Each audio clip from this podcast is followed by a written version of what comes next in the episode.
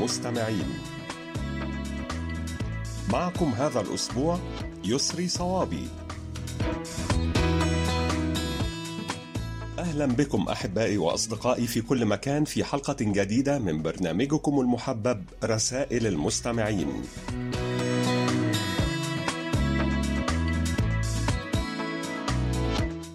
وفي البداية نشكركم أيها الأصدقاء الأعزاء على تعليقاتكم حول الموضوع الذي طرحناه الأسبوع الماضي، وهو كل عام يجتاز ملايين الطلاب حول العالم امتحانات دخول الجامعات، ومعظمهم يراه مصيريا وحتميا لضمان مستقبل جيد، فهل من الإلزامي دخول الجامعة أم أن هناك فرصا أهم وأفضل خارج نطاق التعليم الجامعي؟ وسوف نستعرض خلال هذه الحلقة بعض الردود التي جاءت إلينا على صفحتنا على فيسبوك.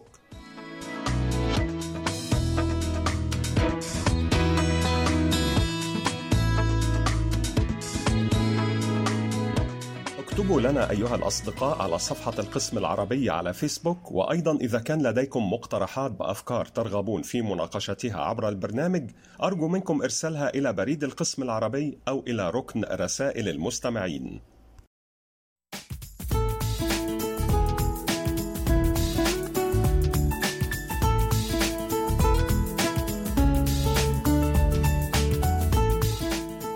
والآن نبدأ أحبائي وأصدقائي في استعراض مساهماتكم، ومعنا في البداية مساهمة جميلة كالمعتاد من صديقنا العزيز المحب على الدوام علي بن شهرة من مدينة تيارت بالجمهورية الجزائرية، ويقول: احذروا من بعض الأشياء لحماية البشرة من شمس الصيف، فالكريمات الواقية من الشمس أو الملابس قد لا تحمي البشرة من الحروق ومن مخاطر الأشعة فوق البنفسجية، ويجب عدم وضع كمية كبيرة من الكريم الواقي من الشمس، فبعض الكريمات الواقية من الشمس لا تحمي من نوعي الأشعة فوق البنفسجية الضارة بالبشرة. وكمية الاس بي اف تخبرك فقط عن الوقت الإضافي الذي يمكنك أن تجلس خلاله في الشمس من دون أن يحدث حرق للبشرة، ولكن بالنسبة لذوي البشرة البيضاء فلا يمكن أن يعرضوا بشرتهم إلى أكثر من ساعتين إذا استخدموا إس بي إف ثلاثين، ويجب الانتباه في وقت الذروة الذي يمتد من الساعة العاشرة وحتى الساعة الثالثة من بعد الظهر، والذي يحتاج إلى حماية مضاعفة، ومن الأفضل وضع نظارات شمسية لحماية العينين من الأشعة فوق البنفسجية.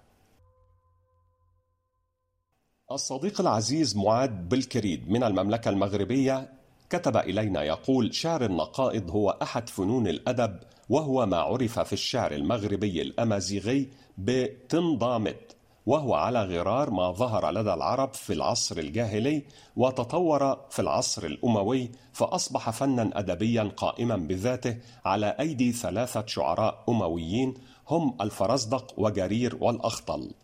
وشعر تنضامت لدى الأمازيغ لون من ألوان الأدب والمناظرات الأدبية، ويرجع لها الفضل الكبير في التأريخ الشفهي للمجتمع الأمازيغي وطريقة حياته وأخلاقه وعاداته. وطريقة تنضامت أو النقائض تتمثل في أن يهجو الشاعر شاعرا آخر، أو أن يفتخر بنفسه أو بقومه أمامه، أو يذكر مناقب القبيلة ورجالاتها، أو يعالج ظواهر اجتماعية بقصيدة على بحر معين وقافية محددة، فيرد عليه الشاعر الآخر على نفس البحر والقافية بقصيدة من نفس الموضوع. وهذا اللون من الشعر هو المعروف لدى الشعراء الأمازيغ منذ القدم في الملتقيات الشعرية بما يعرف اليوم بأحواش.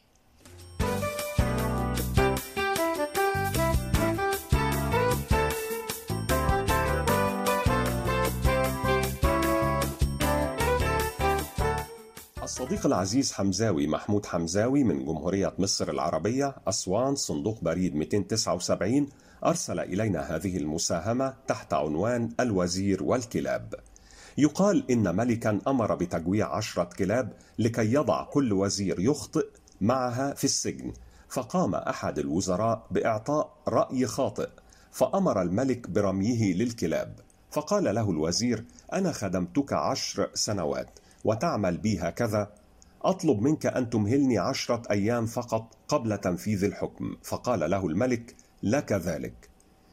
فذهب الوزير إلى حارس الكلاب وقال له: أريد أن أخدم الكلاب فقط لمدة عشرة أيام. فقال له الحارس: وماذا ستستفيد؟ فقال له الوزير: سوف أخبرك بالأمر مستقبلا.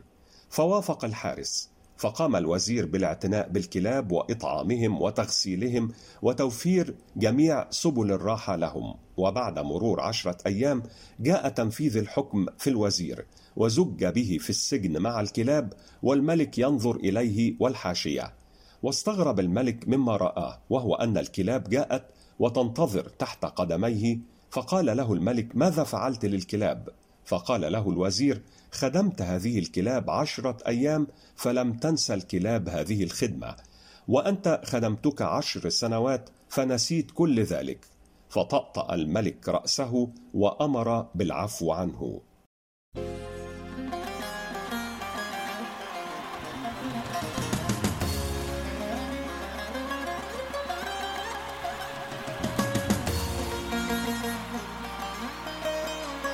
بحبك والله.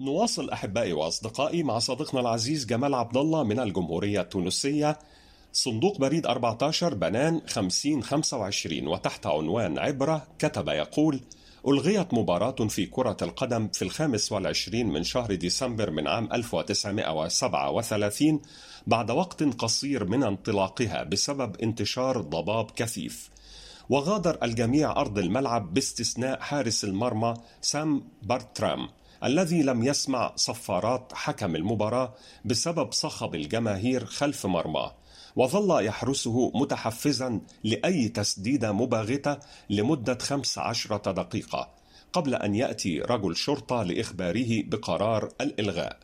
عندها قال الحارس: يحزنني أن ينساني رفاقي وأنا أحرسهم، لقد ظننت أننا كنا نهاجم طوال الوقت. العبرة من هذه القصة هو كم من الوقت أهدرنا ونحن نحرس ظهورا غادرتنا لحظة حراستها، وكم دافعنا عن أشخاص هاجمونا عند أول اختلاف، وكم ضيعنا من حياتنا من أجل أشخاص لا يقدرون تضحياتنا. لا تنسى أو تتجاهل من يحرسك ويدعمك ويدافع عنك، فإن فقدت هؤلاء الأشخاص فقد هزمت في مباراة الحياة.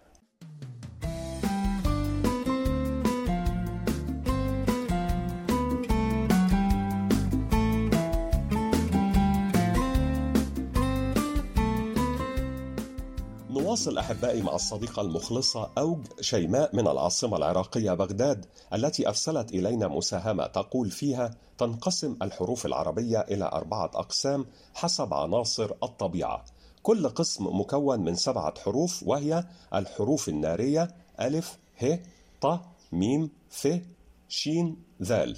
ومن صفات صاحبها أنه عصبي، ذكي، عاطفي، نشاط وحيوية، مثالي في مواقفه. الحروف الترابية باء واو ياء نون صاد ثاء ضاد، ومن صفات صاحبها أنه متواضع، طيب القلب، صبور، رزين، وثي في عواطفه. الحروف الهوائية جيم زين كاف سين قاف تاء ضاء، ومن صفات صاحبها أنه عطوف، متأمل، وخيالي، بحاجة إلى الحب، وسريع التأثر. الحروف المائية دال حاء لام عين راء خاء غين، ومن خصائص صاحبها أنه كريم، حسن التصرف، بسيط، صاحب خيال واسع. أيضا تنقسم الحروف العربية إلى حروف شمسية تمثل اليانج، وهي تاء ثاء دال ذال راء زين سين شين صاد ضاد طاء ظاء لام نون. وحروف قمرية تمثل الين وهي ألف باء جيم حاء خاء عين غين فاء قاف كاف ميم واو هاء ياء.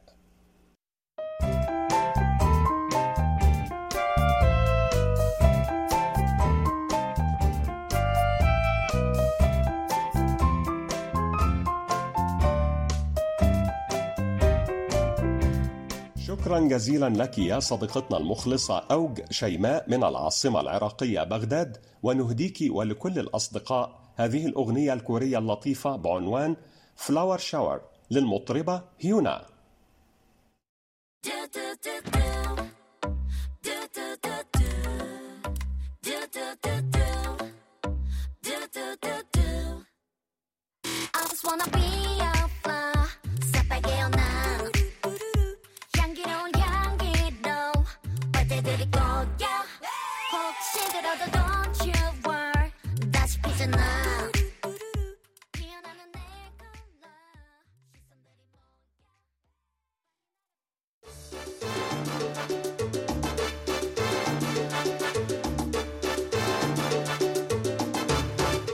الآن إليكم أحبائي وأصدقائي بعض الردود السريعة عن رسائلكم. أحبائي وأصدقائي، أدعوكم جميعا لإرسال تسجيلاتكم الصوتية التي تحتوي على مساهمات أو أشعار أو كلمات كتبتموها بأنفسكم، أو حتى مقترحات أو أفكار أو أي رسالة تريدون توصيلها عبر البرنامج. الصديق العزيز عبدالله بوي من مدينة جوربيل بالجمهورية السنغالية، شكرا جزيلا لك على هذه الأمثال والحكم. اجلد السرج لكي تحمل الحمار على التفكير، العصا لمن عصى، من شب على شيء شاب عليه، وأخيرا في التأني السلامة وفي العجلة الندامة.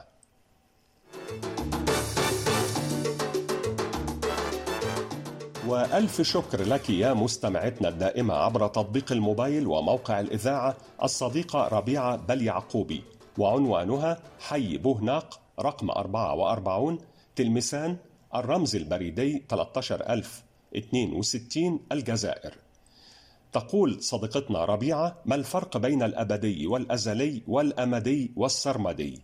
وتجيب قائلة: الأبدي الذي لا نهاية له، الأزلي الذي لا بداية له، والأمدي ما بين بداية ونهاية، أما السرمدي فالذي لا بداية ولا نهاية له. نواصل أحبائي وأصدقائي مع المستمع المخلص جدا ورفيق الدرب المتواصل عبد الرزاق قاسمي، صندوق بريد اثنين وثلاثين بني ثور، ولاية ورقلة ثلاثين ألف وتسعة الجمهورية الجزائرية، ويحدثنا هذا الأسبوع عن اليوم العالمي لمكافحة الفساد، ويقول: يوم مكافحة الفساد يوافق التاسع من كانون أول ديسمبر.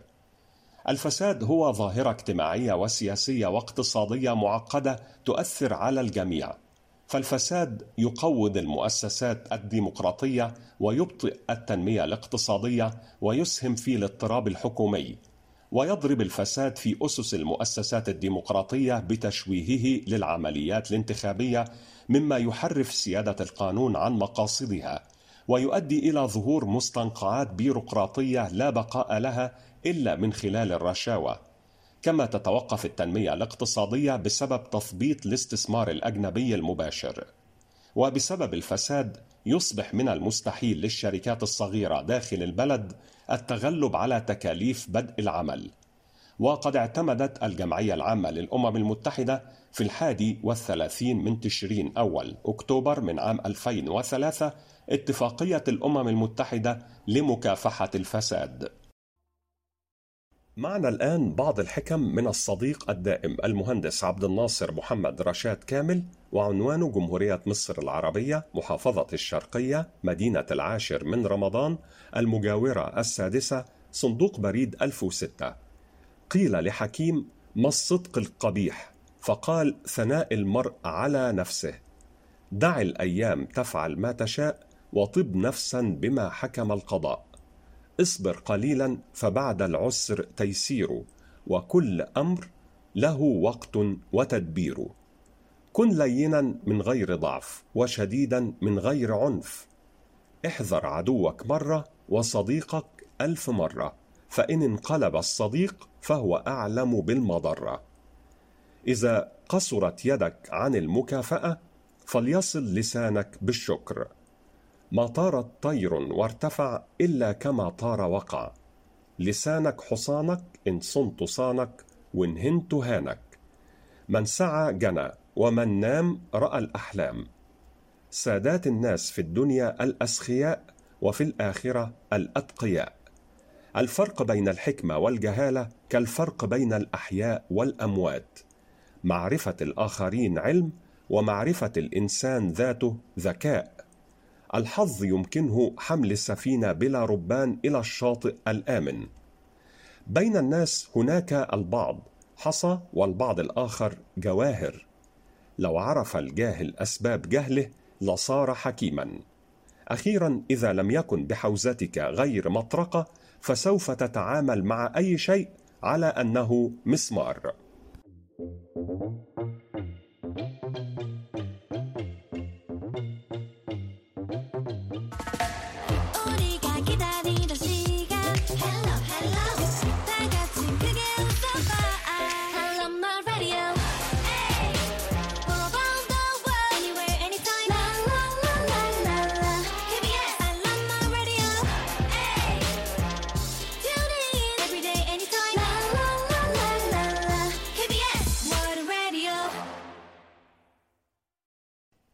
نواصل أحبائي وأصدقائي مع الصديقة المحبة كنزا سليماني من الجزائر، التي تحدثنا هذا الأسبوع عن قلم الرصاص، وتقول: يعيد لنا قلم الرصاص ذكريات جميلة عندما كنا صغارا، فبالنسبة للكثيرين منا كان هو الأداة التي تعلمنا بها الكتابة اليدوية لأول مرة، وقد رسمنا وعبرنا عما يجول في خواطرنا ونحن نحمل ذلك القلم بعيدا عن التكنولوجيا والهواتف الذكية. تعود تسمية قلم الرصاص إلى شكل الرأس الذي يشبه إلى حد ما الرصاصة وليس كما يشاع إلى مادة الرصاص، فأقلام الرصاص تصنع من مادة الجرافيت، وقد تم إدراج هذه المادة مع الخشب لأول مرة في عام ألف وخمسمائة وخمسة وستين لتعطي أول ملامح لقلم الرصاص. وتم افتتاح أول مصنع لهذه الأقلام في عام ألف وثمانمائة واثنين وثلاثين في كيمبرلاند الإنجليزية، وتعد أقلام كيمبرلاند من أجود الأنواع. ويتم تصنيف أنواع أقلام الرصاص على مقياس الجرافيت إتش بي من إتش تسعة وهو صلب وأقل سوادا إلى بي تسعة وهو أنعم وأكثر سوادا، وعند نقطة المنتصف بين الصلب والناعم نجد نوع إتش بي وهو النوع الأكثر استخداما في كتاباتنا اليومية.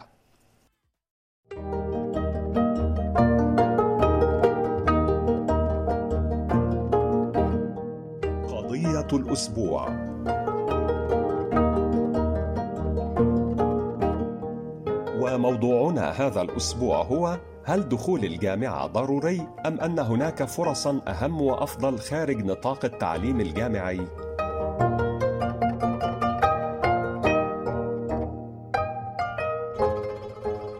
نورا تقول: لا أظن أنه توجد فرص أفضل من التعليم الجامعي.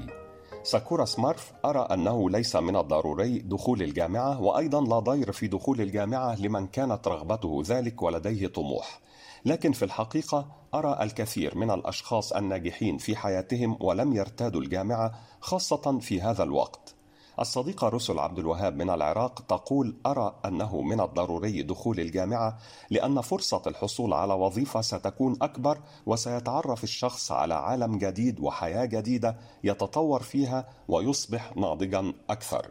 أخيرا، آن تقول: كل شخص حسب تفكيره. بالنسبة لي امتحان دخول الجامعة كان مصيريا، لأن كل أحلامي وأهدافي قمت برسمها باجتيازه، وإذا كان الشخص يمتلك إرادة قوية وموهبة فبعمله الجاد يمكنه أن يتفوق على بعض الذين دخلوا الجامعة.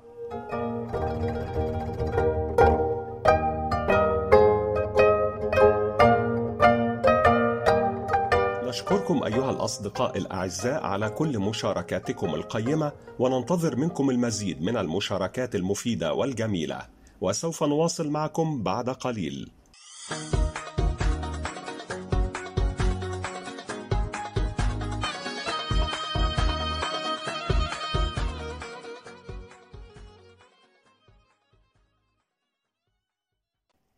الآن أحبائي وأصدقائي نواصل استعراض مساهماتكم، ومعنا مساهمة من الصديقة العزيزة رسل عبد الوهاب من العراق، وتحدثنا عن فوائد الجرجير، وتقول: يحتوي الجرجير على عناصر غذائية تعمل على حماية الجسم من الأورام السرطانية، ويحسن عملية الغدة الدرقية، حيث إنه يعمل على الحد من إنتاج هرمون الغدة.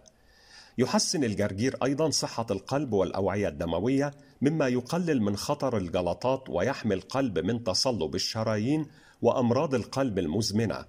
ويحسن الجرجير من صحة العظام، ويعمل على الحد من هشاشة العظام نظرا لاحتوائه على الكالسيوم الذي يعزز من كثافة العظام، وذلك لاحتوائه على كمية كبيرة من الفيتامينات والعناصر الغذائية. يحسن الجرجير أيضا من صحة البصر، حيث أثبتت الدراسات أن فيتامين سي يحد من خطر الإصابة بأمراض العيون، كما أنه يقوي النظر ويحمي عدسة العين، ويعزز صحة الجهاز المناعي ويحمي الجسم من الأمراض والفيروسات. أيضا الجرجير يعمل على تعزيز بصيلات الشعر وحمايته من التلف، ويمنع تساقطه ويساعد على نموه.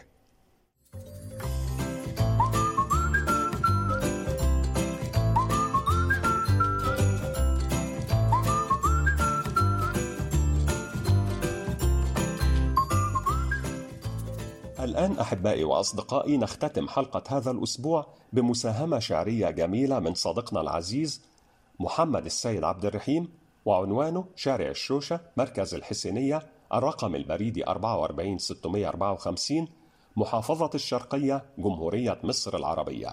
وهي عبارة عن قصيدة للشاعر أبو العتاهية، وقد اخترنا منها ما يلي: أذل الحرص والطمع الرقابة، وقد يعفو الكريم إذا استرابا. إذا اتضح الصواب فلا تدعه، فإنك كلما ذقت الصواب وجدت له على اللهوات بردا كبرد الماء حين صفى وطاب. وليس بحاكم من لا يبالي، أأخطأ في الحكومة أم أصاب. وإن لكل تلخيص لوجها، وإن لكل مسألة جوابا. وإن لكل حادثة لوقتا، وإن لكل ذي عمل حسابا. وكل سلامة تعد المنايا، وكل عمارة تعد الخرابة. وكل مملك سيصير يوما، وما ملكت يداه معا تبابا. أبى الطرفات كل قرير عين بها، إلا اضطرابا وانقلابا. كأن محاسن الدنيا سراب، وأي يد تناولت السرابة.